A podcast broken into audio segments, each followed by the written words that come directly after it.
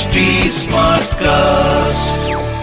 आप सुन रहे हैं एच डी स्मार्ट कास्ट और ये है रेडियो नशा प्रोडक्शन ओड़े जब जब जुल्फे तेरी ओड़े जब जब जुल्फे तेरी कंवारियों का दिल मचले कुंवारियों का दिल मचले जिंद मेरी है अरे यार वाल तो मेरे भी उड़ते हैं मगर फ्लाई वाला नहीं दूसरा वाला उड़ रहे हैं। हालाँकि लड़कियों का दिल फिर भी मेरे में मचल रहा है आजकल।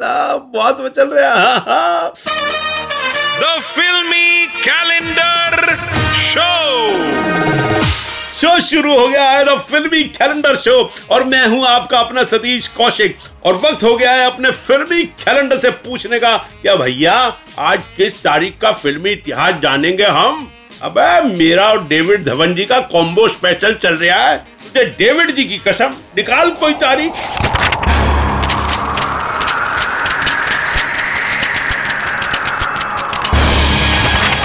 हाय हाय।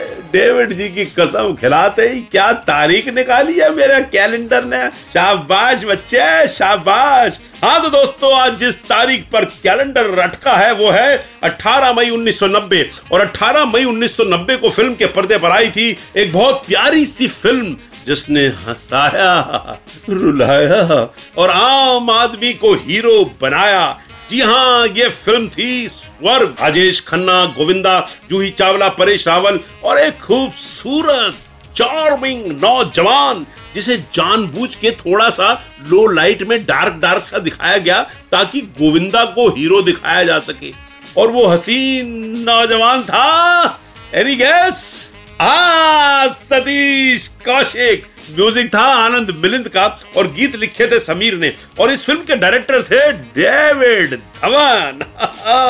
दोस्तों, इस फ़िल्म में एक घर के बनते बिगड़ते रिश्तों को बहुत खूबसूरती से दिखाया गया है। एक नौकर की कहानी जो अपनों से ज़्यादा वफादार निकलता है और अपने जो गैर हो जाते हैं। दोस्तों, वैसे आपको बताऊँ कि कॉमेडी के राजा बाबू गोविंदा के साथ डेविड धवन की पहली हिट फ़िल्म थी है बाद में तो इस जोड़ी ने इतनी हिट्स दी कि सारा इंडिया ही स्वर्ग कर दिया।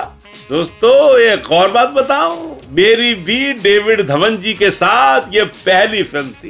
दोस्तों, इस फ़िल्म में गोविंदा ने पहली बार राजेश खन्ना के साथ काम किया था और आपको ये बताऊँ कि ये फ़िल्म राजेश खन्ना साहब की चंद आखिरी हिट्स में से एक है। या यूँ कहिए कि ये उनकी आखिरी हिट फ़िल्म थी। इस फ़िल्म की सफलता को देखकर इसे तेलुगु में भी बनाया गया। यन्ना स्वर्ग रीमेक, इनकम सोर्स, अम्मा। हालाँकि ये फ़िल्म 1960 की तमिल फ़िल्म से इंस्पायर्ड थी। और मैं आपको सुनाने वाला था अपने किरदार एयरपोर्ट की कहानी कि कैसे मेरा नाम इस फ़िल्म में एयरपोर्ट रखा गया। मेरे को अच्छी तरह याद है, अनीस बाजवी साहब, मेरे छोटे से घर में मुझे कहानी सुनाने आए। मैंने कहा, अनीस भाई, प्योर कहानी है, कितनी अच्छी तरह लिखी है तुमने। और उन्होंने कहा कि एक दोस्त का रोल है, अगर आप करेंगे तो बड़ा अच्छा होगा। मैंने कहा, भैया ये तो लग रहा है रोल मेरे लिए लिखा गया है और डेविड धवन के साथ पहली बार मैंने इस पिक्चर में काम करना शुरू किया।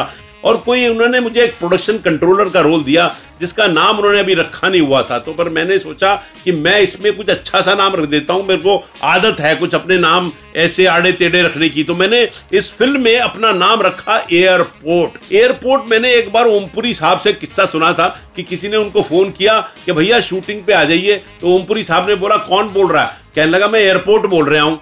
तो कहने लगे एयरपोर्ट से बोल रहे हो? कहते, नहीं, मैं एयरपोर्ट से नहीं बोल रहा हूँ एयरपोर्ट बोल रहा हूँ। कहते एयरपोर्ट ये नाम है तुम्हारा? कहते हाँ जी, मेरा नाम जीएस एयरपोर्ट है। मैं इस पिक्चर में प्रोडक्शन कंट्रोलर हूँ। पर ये किस्सा मेरे को याद था, मैंने अनीस भाई को बोला कि मैं इस कैरेक्टर का नाम एयरपोर्ट रखूँगा। देखिए। तो दोस्तों, ये थी कहानी द फिल्मी स्वर की, जिसके रचेता थे भगवान डेविड धवन। आप सुनिए मस्त गाने जल्द आऊँगा लेकर किसी और तारीख का फिल्मी इतिहास। इसी शो में जिसका नाम है the filmy calendar show with Satish Kaushik. तब तक टाटा बाय बाय आप सुन रहे हैं एच डी स्मार्ट कास्ट और ये था रेडियो नशा प्रोडक्शन एचडी स्मार्ट Smartcast.